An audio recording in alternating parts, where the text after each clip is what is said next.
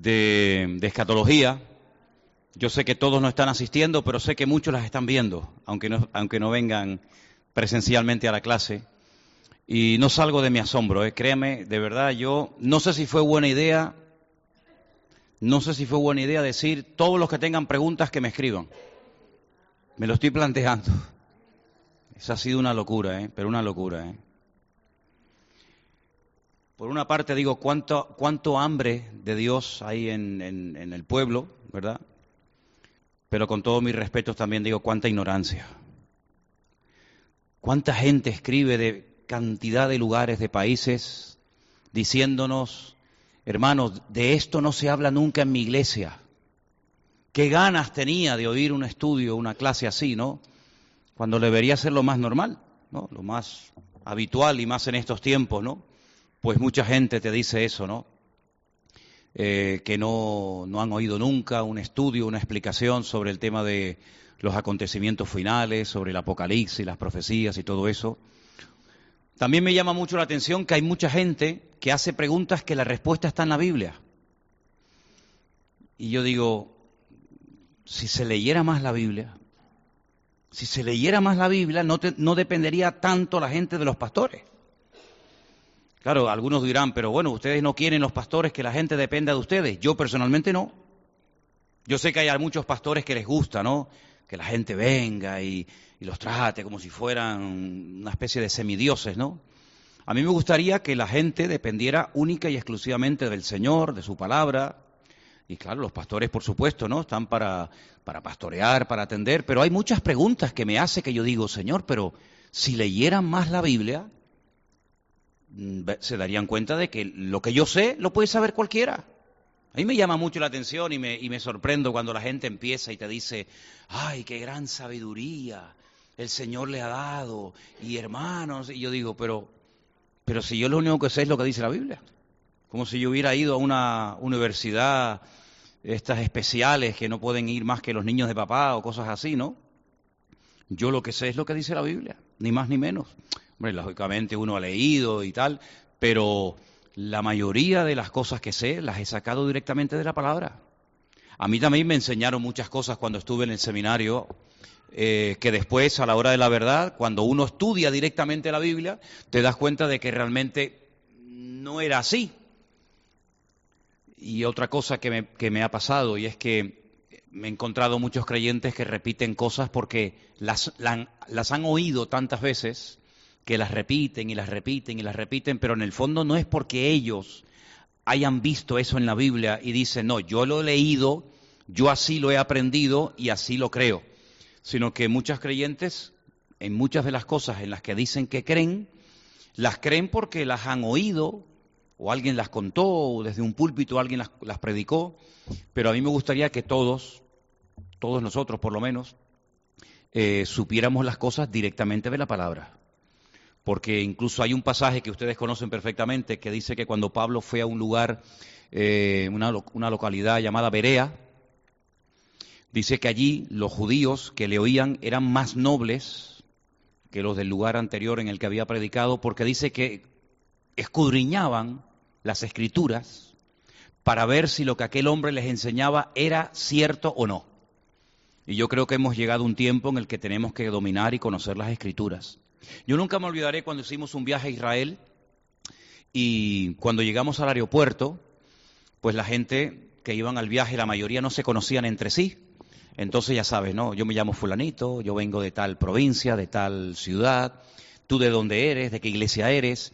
Y me acuerdo que yo estaba escuchando a la gente cómo se saludaba y le preguntaron a una pareja que había sido invitada por una hermana de una iglesia que al final la hermana no apareció, la hermana no vino, y esta pareja se vio de repente en un grupo eh, de cristianos evangélicos, sin ser ellos cristianos evangélicos, y nunca me olvidaré cuando alguien del grupo le pregunta a este matrimonio, ¿y ustedes de qué iglesia son? Y ellos respondieron, nosotros somos del Sagrado Corazón de Jesús. Y ya con eso ya, ya, ya, sabemos ¿no? su, su, su origen, ya sabemos su procedencia. Y eran católicos practicantes de misa diaria. De hecho, la esposa de, este señor tenía sacerdotes y monjas en su familia, y de Israel se iban al Vaticano, que iban a beatificar o a ser santo o a alguien de su familia, que después, por cierto, me dijo que no iban a ir. Y una de las cosas que dijo en una de las últimas reuniones que tuvimos, la señora sobre todo, porque él hablaba muy poco, dijo algo parecido así. Yo me quedo sorprendido de ustedes cómo manejan y usan la Biblia. Yo llevo toda la, vida, en la iglesia y no me sé ni la mitad de la mitad de lo que ustedes saben. Y cuando el pastor dice, vamos a Salmos, todo el mundo a los Salmos, vamos a Mateo, vamos a Lucas, vamos a Hechos. Y ella se quedaba sorprendida de ver que los que iban en el grupo, pues llevaban todo su Biblia. Cuando se decía vamos a leer o vamos a compartir de tal o de cual pasaje, todo el mundo lo, lo encontraba prácticamente al momento. Y es que eso debería ser la norma de todos y de cada uno. Conocer por lo menos la Biblia, haberla leído, escudriñado. Lo que pasa es que hay muchos creyentes que me dicen que no tienen tiempo. Muchos creyentes me dicen, no tengo tiempo, hermano, entre lo que trabajo, Luego llego a casa cansado. Eh, las, deudas, los pagos, las cosas, no tengo tiempo ni siquiera para leer la Biblia, para orar y, a veces hasta ni para congregarme. Y eso es una tragedia por la cual están pasando muchos hermanos. ¿eh? Para mí eso es un problema. El que yo no pueda venir a la iglesia, el que yo no pueda estudiar la palabra, el que yo no tenga tiempo para orar, porque estoy todo el santo día trabajando, yo no digo que no haya que trabajar, Claro que hay que trabajar, por supuesto, faltaría más, pero para el Señor yo creo que siempre deberíamos de tener tiempo. Y yo creo que el Señor a todos nos ha dado el mismo tiempo, 24 horas, para que organizándonos bien tengamos tiempo para dormir, para, para en fin, para eh, la familia, para el trabajo, para el Señor. Yo creo que el Señor ha sido muy sabio y muy justo en eso, que no les ha dado a unos más tiempo y a otros menos. El Señor nos da 24 horas a todos. Y si sabemos organizarnos y si no, le podemos pedir al Señor que nos ayude a organizarnos, podemos sacar tiempo para todo. Claro que hay que trabajar y uno viene cansado y todo eso, pero para el Señor, hermano, uno tiene que tener siempre tiempo. Y espero que ustedes eh, tengan tiempo siempre para lo principal, que es buscar el reino de Dios y su justicia, y todas las demás cosas vendrán por añadidura. Hoy quiero hablar acerca de un tema que para nosotros es de vital importancia y el tema es el orden. ¿Saben ustedes que cuando le preguntas a una persona cómo estás, la respuesta suele ser bien, ¿no? Más o menos. Es una de las respuestas que se suelen dar. Pero cuando en Israel se le pregunta a una persona en hebreo cómo estás, generalmente, generalmente, la, inmensa mayoría de las veces te responde kol beseder ¿Cómo estás? Kol Beseder. Kol es todo, Beseder significa literalmente en orden.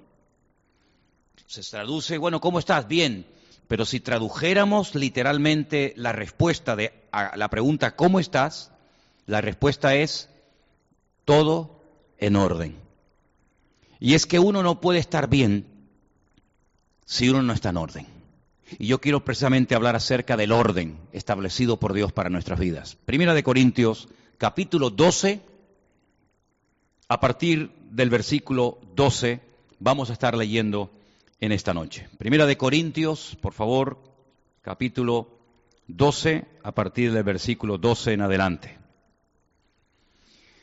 Porque así como en el cuerpo, como el cuerpo es uno y tiene muchos miembros, pero no todos los miembros del cuerpo, siendo muchos, son un solo cuerpo, así también Cristo. Porque por un solo espíritu fuimos todos bautizados en un cuerpo, sean judíos o griegos, sean esclavos o libres, y a todos se nos dio a beber de un mismo espíritu. Además, el cuerpo no es un solo miembro, sino muchos. Si dijere el pie, porque no soy mano, no soy del cuerpo, por eso no será del cuerpo? Si dijere la oreja, porque no soy ojo, no soy del cuerpo, por eso no será del cuerpo? Y si todo el cuerpo fuese ojo, ¿dónde estaría el oído? Si todo fuese oído, ¿dónde estaría el olfato? Mas ahora Dios ha colocado los miembros, cada uno de ellos, en el cuerpo como Él quiso. Porque si todos fueran un solo miembro, ¿dónde estaría el cuerpo? Pero ahora son muchos los miembros, pero el cuerpo es uno solo. Ni el ojo le puede decir a la mano, no te necesito, ni tampoco a la cabeza, a los pies, no tengo necesidad de vosotros. El versículo 21, ¿verdad? Eh, no tengo necesidad de vosotros. Antes bien, los miembros del cuerpo que parecen más débiles son los más necesarios. Y aquellos del cuerpo que nos parecen menos dignos, a estos vestimos más dignamente. Y los que en nosotros son menos decorosos se tratan con más decoro. Dice el versículo 24, porque los que en nosotros son más decorosos no tienen necesidad, pero Dios ordenó quédense con esa palabra, Dios ordenó el cuerpo, dando más abundante honor al que le faltaba, para que no haya desaveniencia en el cuerpo, sino que los miembros todos se preocupen los unos de los otros o por los otros. De manera que si un miembro padece, todos los miembros se duelen con él. Y si un miembro recibe honra, todos los miembros con él se gozan. Vosotros pues sois el cuerpo de Cristo y miembros cada uno en particular. Y ahora escuche el orden, cómo Dios ordena su iglesia. Y aún nos puso Dios en la iglesia primeramente apóstoles, luego profetas, lo tercero maestros, luego los que hacen milagros, después los que sanan, los que ayudan, los que administran, los que tienen don de lenguas. Y ahora comienzan una serie de preguntas y la respuesta a todas ellas es prácticamente la misma. ¿Son todos apóstoles? No. ¿Son todos profetas? No. ¿Son todos maestros? ¿Hacen todos milagros? ¿Tienen todos dones de sanidad? ¿Hablan todos lenguas? ¿Interpretan todos? Vamos a dejarlo ahí. Pablo está hablando fundamentalmente acerca del cuerpo, pero no tanto del cuerpo humano, aunque lo menciona, la oreja, el oído, etcétera sino él se refiere más bien al orden interno que tiene que haber en la iglesia. La iglesia es el cuerpo de Cristo, amén. Él es la cabeza y nosotros somos sus miembros. Y él coloca a los miembros en la iglesia como él quiso, como él quiere, exactamente igual que colocó y ordenó nuestro cuerpo humano como él consideró oportuno. No hay ni un solo miembro de nuestro cuerpo físico que nos sobre. Todos son importantes, todos son necesarios, los que se ven, los que no se ven, los miembros pequeños, los miembros grandes, los miembros que están a pares, como los ojos, ¿verdad? Eh, los pulmones, eh, los oídos, y los miembros que tal vez uno dice, bueno, ¿y para qué sirve esta uña pequeña o este huesito tan pequeñito que tenemos dentro del oído, etcétera, etcétera?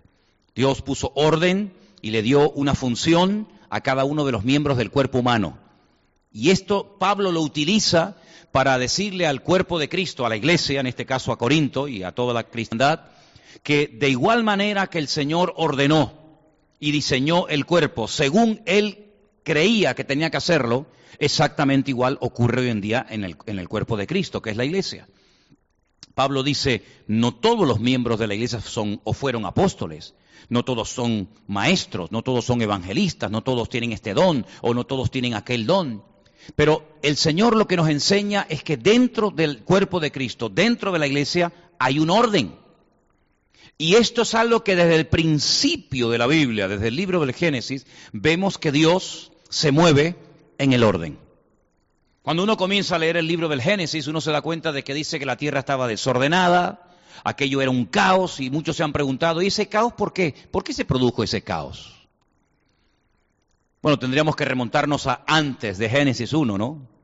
Cuando dice la palabra de Dios que hubo una rebelión en la presencia del Señor y Satanás con millones de, ángeles que después se convirtieron en demonios, atentan contra la soberanía del Señor. Dice que son arrojados a tierra.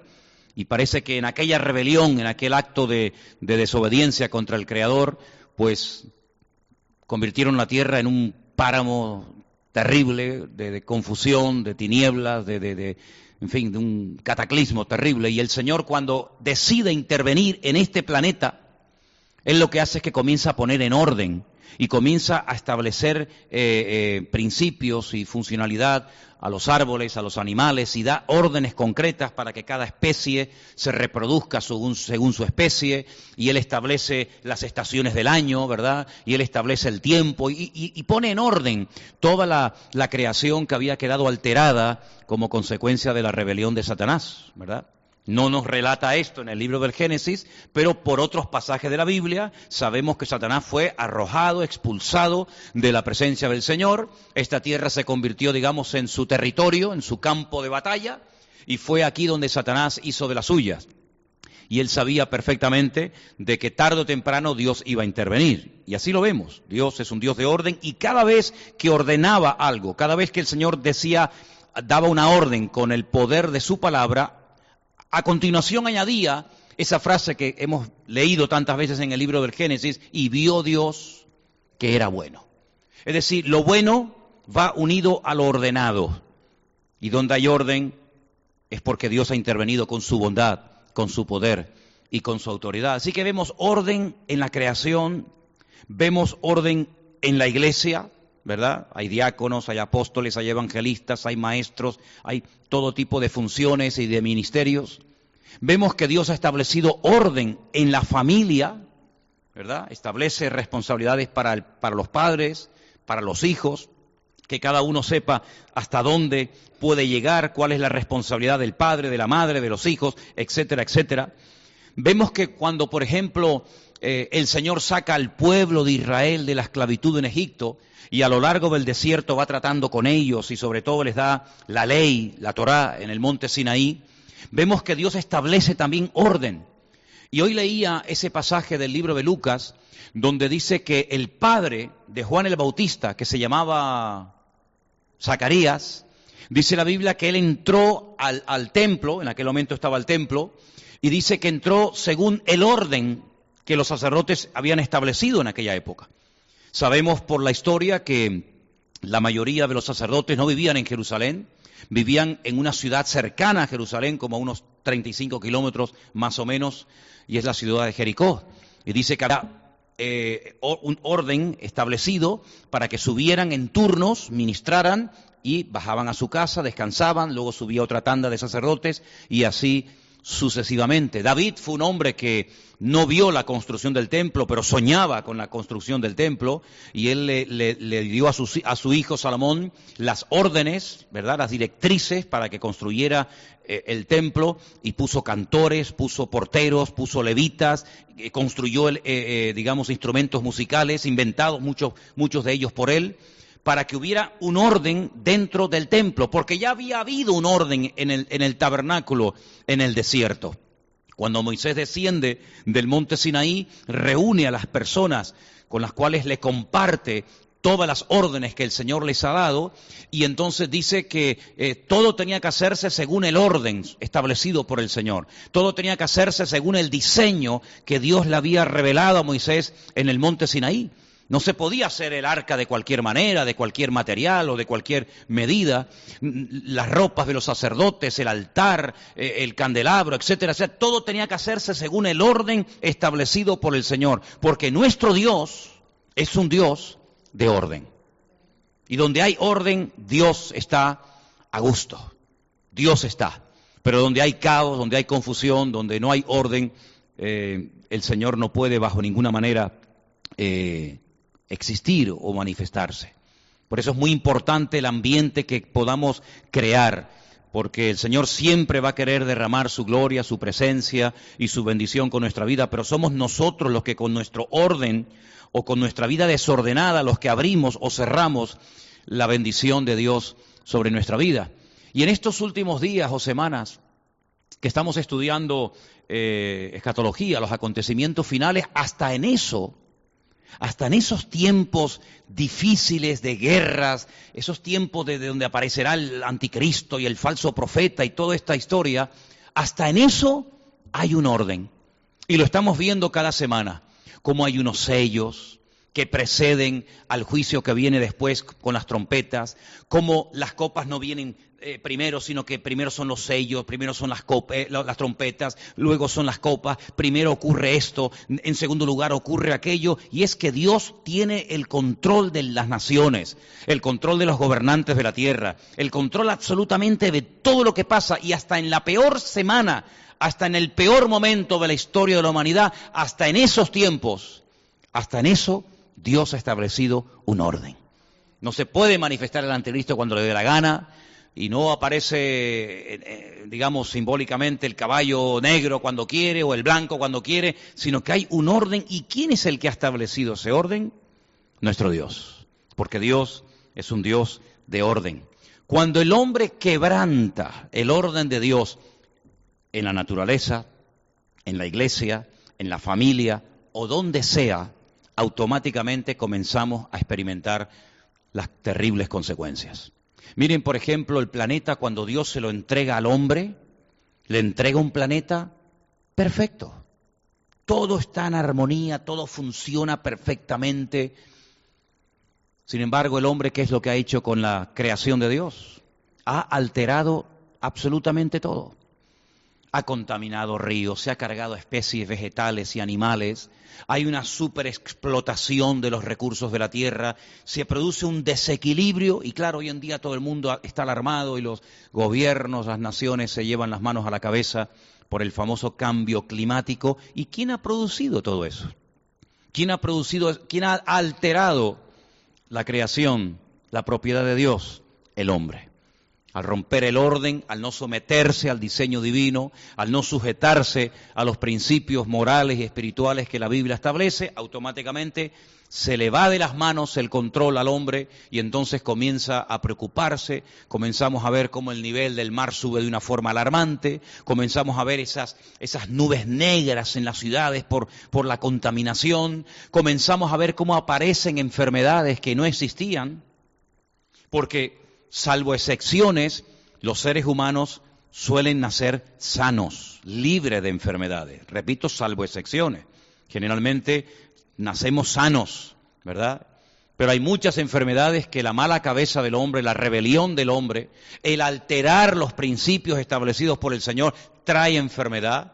Romanos capítulo 1 nos habla de que hay ciertos y determinados pecados que recibe la gente en su propio cuerpo digamos, eh, la recompensa o la consecuencia de su pecado. Sabemos que hay enfermedades que le pasan factura al alma del hombre. Sabemos que el estado espiritual caído y de, y de, rebeldía del hombre también muchas veces le pasa factura a la parte física o mental de los seres humanos.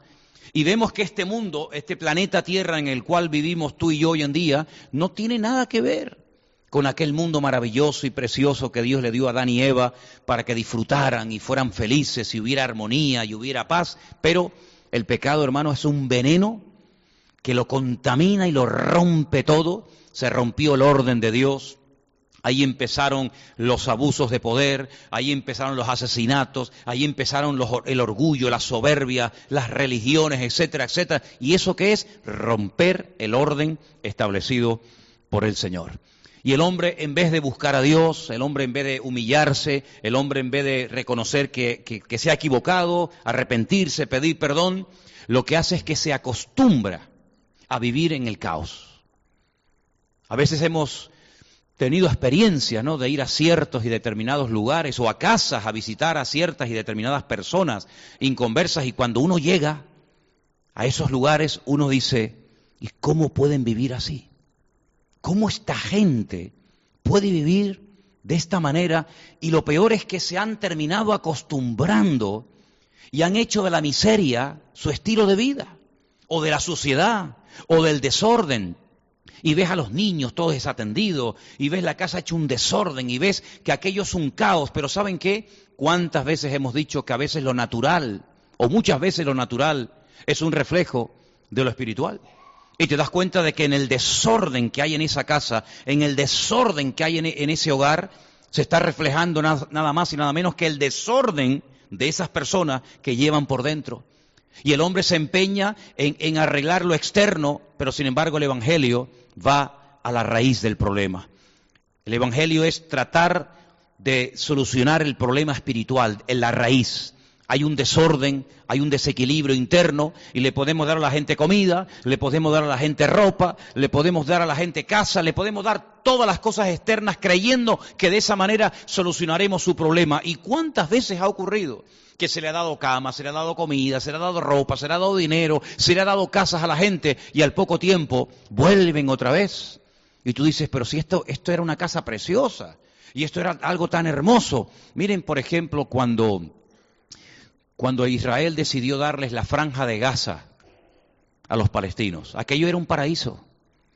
Son muchos kilómetros de costa mediterránea, donde se vivía muy bien, donde vivían muchos judíos que dejaron sus casas, dejaron sus propiedades, dejaron todo atrás para darle a este grupo de personas un lugar donde pudieran vivir y criar a sus hijos y tener una educación, incluso poder explotar el lugar con el tema del turismo, porque hay muchas cosas bíblicas que ocurrieron en esa zona donde estaba Sansón, Dalila, los filisteos, etcétera, y podían haberle sacado el jugo al territorio que habían recibido, y sin embargo, ¿cómo está hoy en día ese territorio?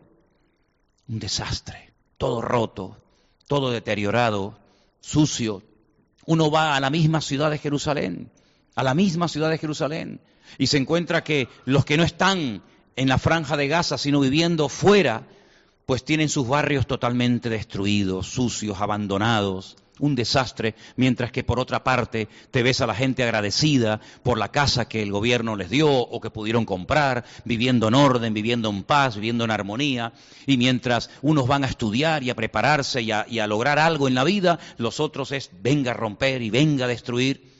Es una lástima, pero lamentablemente vemos que a veces pensamos que por darle cosas externas a la gente solucionamos su problema y lo que tenemos que tener claro que lo que el mundo necesita es una relación personal con el Señor. Y yo creo que muchas personas, si tuvieran ese encuentro real con el Señor, muchas de las cosas que les han eh, robado o le están robando la paz y la bendición se solucionarían.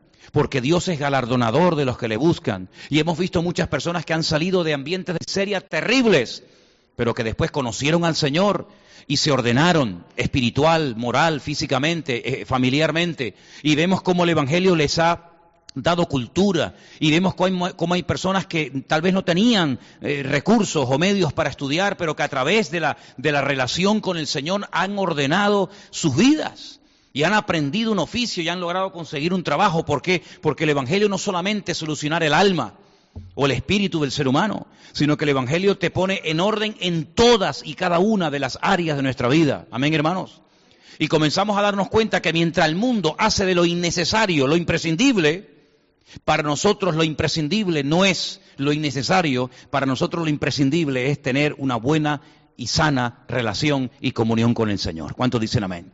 Lo malo es que la gente se acostumbra a que lo innecesario, lo que no hace falta realmente para tener una vida en paz y en armonía, es realmente lo fundamental y luchan y pelean por conseguir cosas que al fin y al cabo hoy las tienes y mañana se rompen o te las roban o las pierdes. Pero sin embargo dice la Biblia que la salvación de nuestra alma, nuestra relación con el Señor, nadie te la puede quitar, nadie te puede robar la paz que el Señor pone dentro de tu corazón. ¿Cuántos dicen amén?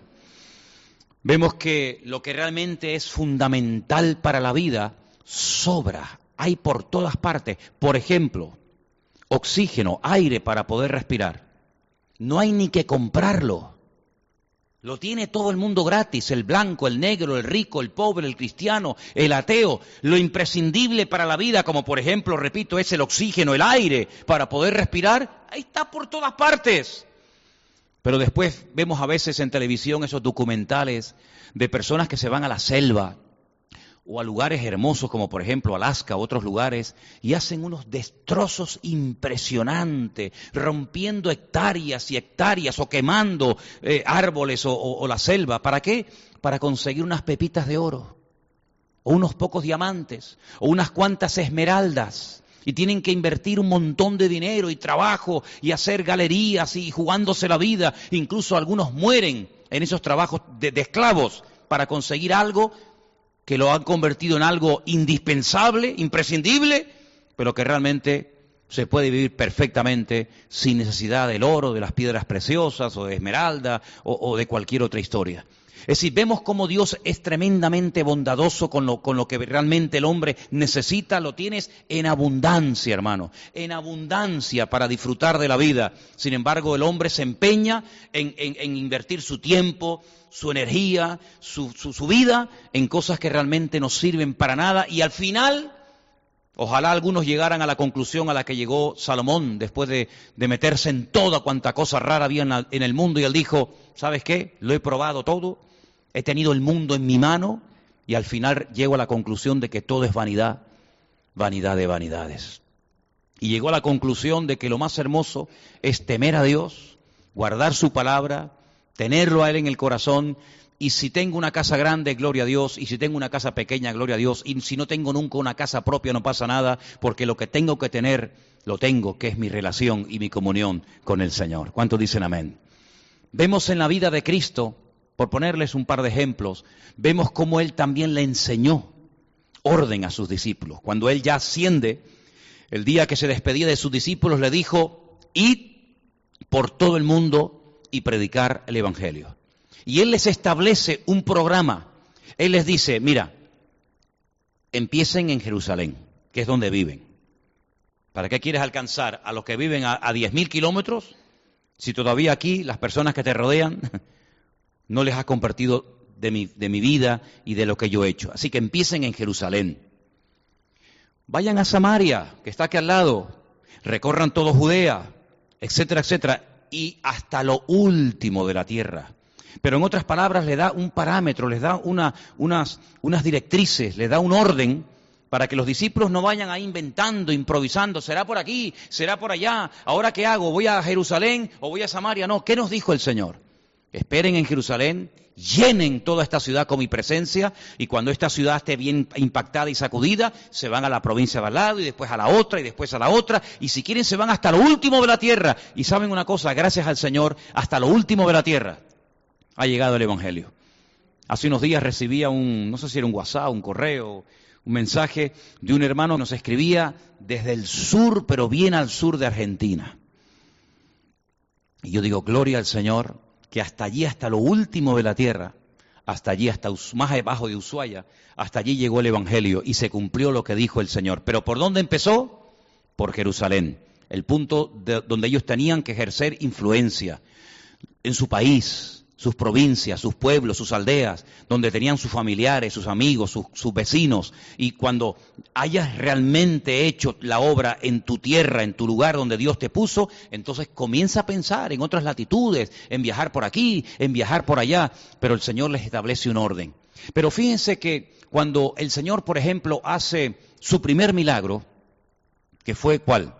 El convertir el agua en vino en un lugar llamado Caná de Galilea, pues él da también unas directrices y él dice, miren, esas tinajas que están ahí, quiero que las llenen hasta arriba. Es decir, él sabía perfectamente lo que tenía que hacer en todo momento. Y de ese espíritu tenemos que impregnarnos nosotros. Saber en todo momento qué es lo que Dios quiere para mi vida. Ellos llenaron las tinajas, Señor, ya lo hemos hecho. Muy bien. Punto número dos, comiencen a servir a la gente. Es decir, Él establece un orden, les dice cómo tienen que hacer las cosas, qué es lo primero que tienen que hacer, qué es lo segundo que tienen que hacer, etcétera, etcétera. Fíjense, por ejemplo, cuando están en medio del desierto, miles y miles de personas llevan días siguiéndoles, escuchando, aprendiendo de Él, de su palabra, viendo su, obra, sus milagros. Y llega un momento en el que algunos discípulos le, le dicen al Señor, Señor, despide a la multitud. Hace días que no comen y por aquí, por estas zonas, no hay lugar donde poder comprar comida. Y el Señor le dice, no, no, no, no, le, no los despidan, dadles vosotros de comer. Como diciendo, ¿por qué cuando tienen un problema que se os escapa de las manos, por qué se asustan? ¿Es que acaso no sabía el Señor que había una multitud hambrienta que en cualquier momento caían desmayados en el desierto? Él les dice, mira, vamos a hacer una cosa.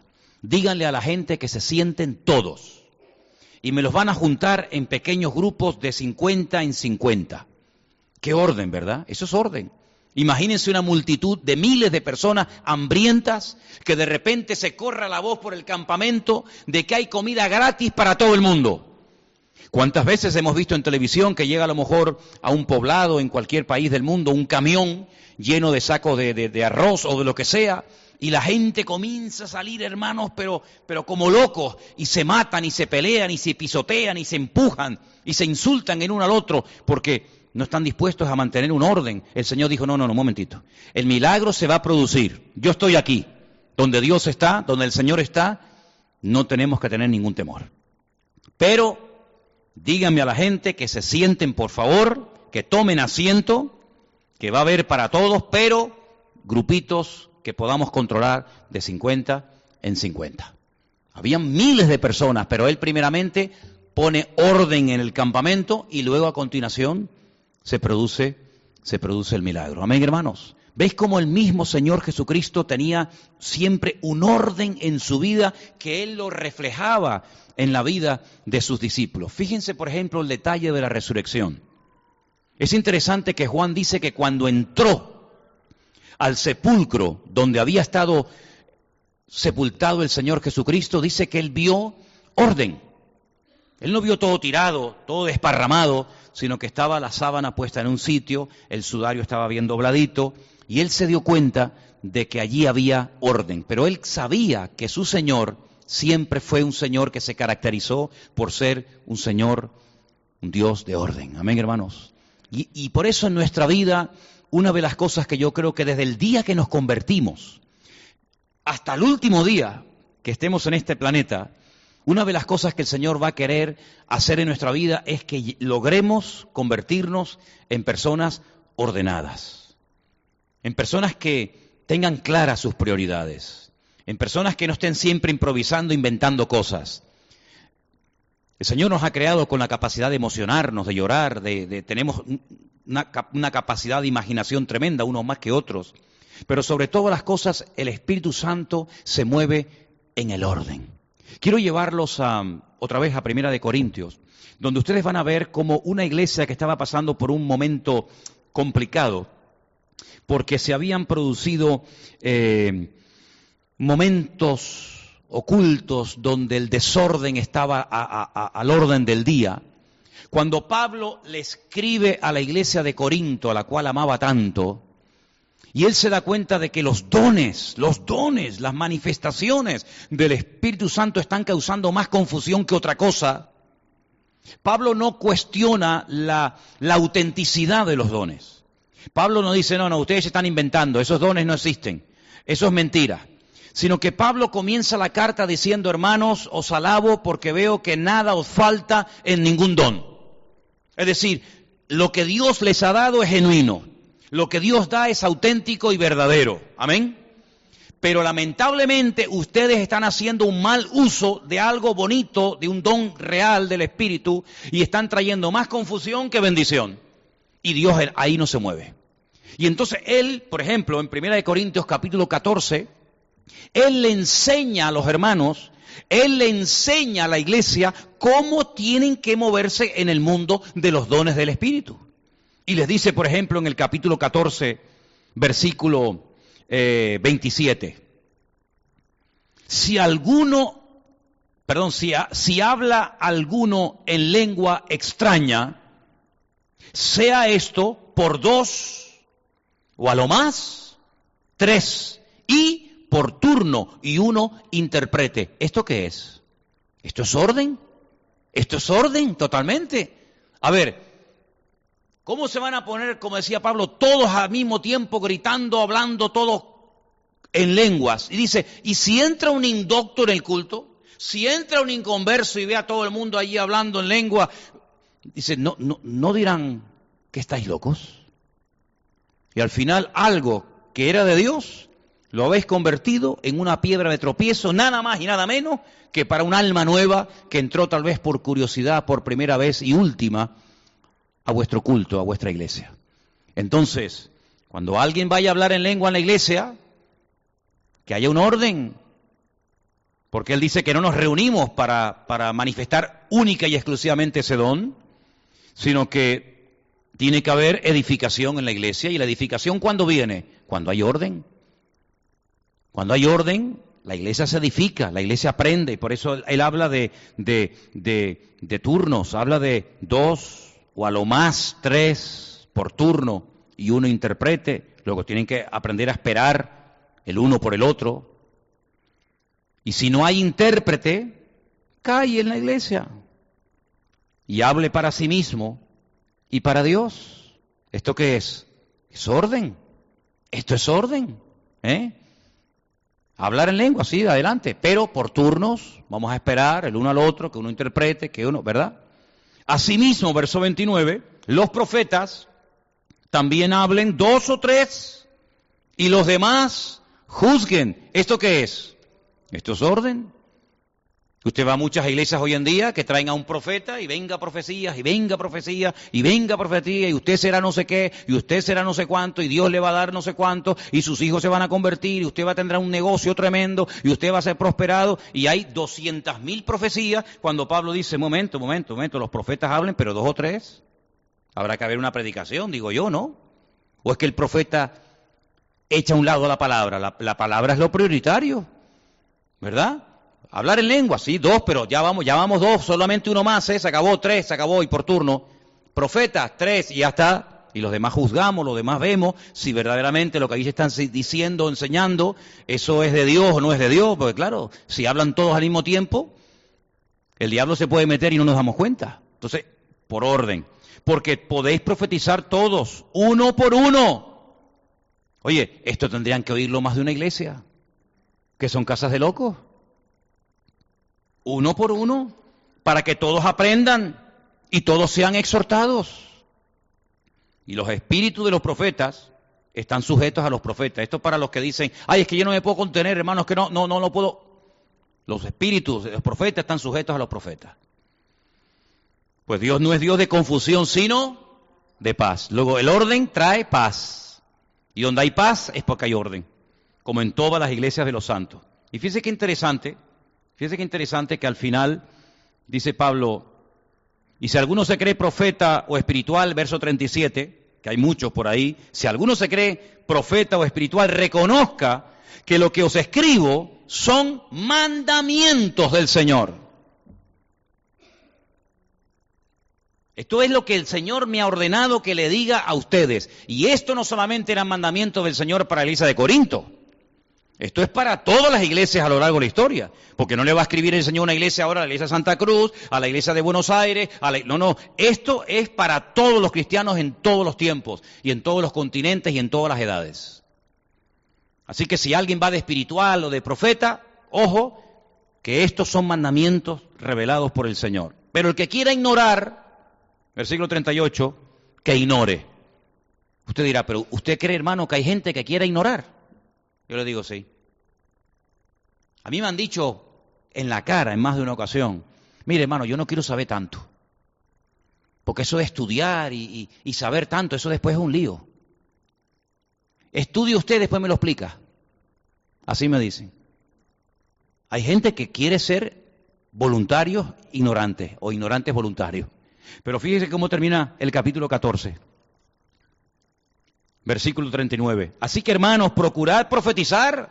Él no está diciendo, no, no, no, no, no, no. Procuren, no impidáis el hablar en lengua, pero, verso 40, leado conmigo, hágase todo decentemente y con orden. Con decencia y con orden agradamos al Señor. Donde no hay orden, Dios no se manifiesta. A veces confundimos ciertas y determinadas manifestaciones de Dios y no son de Dios. Porque las manifestaciones de Dios traen edificación, traen paz, traen alegría, traen gozo, traen la bendición de Dios. Por eso tenemos que pedirle al Señor, Señor, enséñame a ordenar mi vida, de adentro para afuera. Enséñame a ordenar mi vida. Una vez el Señor, y termino, le dijo a un endemoniado, tremendo, el famoso endemoniado Gadareno, ¿se acuerdan? Cuando fue liberado y dice que ya estaba en su juicio cabal y vestido, fíjese los cambios, fíjese los cambios, un hombre que andaba desnudo, cuando ya el Señor lo libera, cuando ya el Señor lo limpia, dice que ya estaba vestido. Ah, amigo, ya es importante, ya aprendió a vestirse. Bueno, como muchos caníbales, cuando se convertían al Señor, se vestían y se ponían de, una forma decente, ¿no? Porque hay que hacer la cosa decentemente y con orden, ¿verdad? Y este hombre ya no es una, persona agresiva, violenta, peligrosa, sino que él ya está sereno, vestido, en su juicio cabal. ¿Qué es lo que le dice al Señor? Señor, yo quiero ir contigo. Claro, es que tú quieres empezar por arriba, mijo.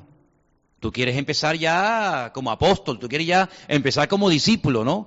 No, no, no. Vaya a su casa, vaya a su casa y cuéntale primeramente a los suyos qué es lo que le ha pasado. Primero porque a mí no me dejan, me están diciendo que me vaya. Así que usted va a ser mi representante aquí en Gadara. ¿eh? Lo que no me dejaron decir a mí, usted lo va a decir. Y usted es un milagro viviente. Usted va a llegar y va a decir, ustedes me conocían, ¿verdad? Que yo vivía en los cementerios, que ustedes me tenían pánico, porque dice la Biblia que la amarraban con cadenas, con grillos, dice que las rompía, y dice que, que, que era un hombre violento, un hombre agresivo. Todo el mundo a ti te conocía en esta región. Eran tan violentos los demonios que llevaba dentro de su cuerpo que dice que cuando salieron, porque el Señor les dio permiso, entraron en un hato de cerdos y se precipitaron y se ahogaron todos. Fíjate tú qué violencia, qué agresividad tan grande llevaban estos demonios dentro del cuerpo que estaban enajenando, estaban destruyendo a este hombre, ¿verdad? Así que lo que Dios ha hecho en ti es muy grande. Esto tiene que saberlo todo el mundo y como yo no voy a poder contarlo porque no me quieren recibir, vete y empieza por tu casa por tu padre, por tu madre, por tus hermanos, por tus sobrinos, por tus primos, por tus vecinos. Empieza por ahí. Estos ya llevan años conmigo. Esto no es que dijeron, ah, yo quiero ser discípulo del Señor. No, no. Esto, hay un proceso y tú quieres empezar por arriba sin poner la base. Entonces, hermanos, pidámosle al Señor siempre en nuestra vida, Señor, si hay algún área en mi vida en la que yo todavía no soy ordenado, yo te pido que tú me lo muestres y, que tú me enseñes a poner en, en ese área de mi vida en orden. Puede ser la economía, puede ser mi relación con Dios, puede ser mi matrimonio, puede ser tantas cosas, pero lo que está bien claro es que el Señor quiere y está muy interesado en enseñarnos, en poner en orden todas las áreas de nuestra vida. No te acostumbres a vivir en desorden. No te acostumbres a decir, bueno, yo soy, yo soy así, toda mi vida yo he sido así. No, no, no. Pídale al Señor ser una persona ordenada, disciplinada, una persona que tiene control de las cosas y no las cosas control de Él. Estamos viviendo en unos tiempos en los que, sobre todo los niños, ¿no? Hoy, hoy o ayer hablaba con unos, unas personas, unos padres que me dicen, oye, es que tengo unos problemas tremendos porque tengo niños pequeñitos y, están todo el santo día con, la tablet, todo el santo día con los móviles. ¿Y qué hago? Digo, pues usted sabrá. Si Dios nos ha dado cosas para hacernos la vida más fácil y para hacernos la vida más cómoda y, y para disfrutar, pero que nunca las cosas nos controlen, ni a nosotros ni a nuestros hijos, sino que nosotros tengamos dominio propio. Y no dice la Biblia que Dios nos ha dado espíritu de poder, de amor y de dominio propio. Cuando usted pierde el control sobre la comida, cuando usted pierde el control sobre, no sé, sobre el ordenador, cuando usted pierde control sobre cualquier área y cosa de la vida, usted tiene que pedirle al Señor, Señor, ayúdame a poner en orden mi vida, porque la bendición muchas veces no viene o se va, porque nuestra vida, al estar en desorden, abrimos una puerta, abrimos una brecha y saben una cosa, donde Satanás se mueve como pez en el agua. Es en la ignorancia y en el desorden. Cuanto más ignorante sea una persona, más fácil le resultará al diablo manipularla y engañarla. Cuanto más desordenada sea una iglesia, un pastor, un padre, una madre, una familia, más fácilmente el diablo eh, se moverá en esa vida, porque Satanás se mueve en el caos, Satanás se mueve en el desorden, pero nuestro Dios, no se olvide nunca, es un Dios que ama y exige de nosotros una vida ordenada. ¿Cuántos dicen amén? Cierra tus ojos, vamos a orar en esta noche al Señor. Vamos a pedirle al Señor, para eso Él nos ha dado su bendita y preciosa palabra, que nos ayude a ordenar nuestra vida. El área que sea, el aspecto que sea, que el Señor nos ayude a ordenarnos en la economía, en lo familiar, nuestra relación de pareja, nuestra relación con nuestros hijos. Que Dios nos ayude a ser una iglesia ordenada, que no significa, como algunos creen, que cuando uno quiere vivir ordenadamente está como matando al espíritu, ni muchísimo menos, ni muchísimo menos. El espíritu de Dios se mueve en el orden, porque Dios así lo, enseña en su bendita palabra. Te damos muchas gracias en esta tarde, bendito Dios, por tu palabra, por tu presencia en nuestras vidas.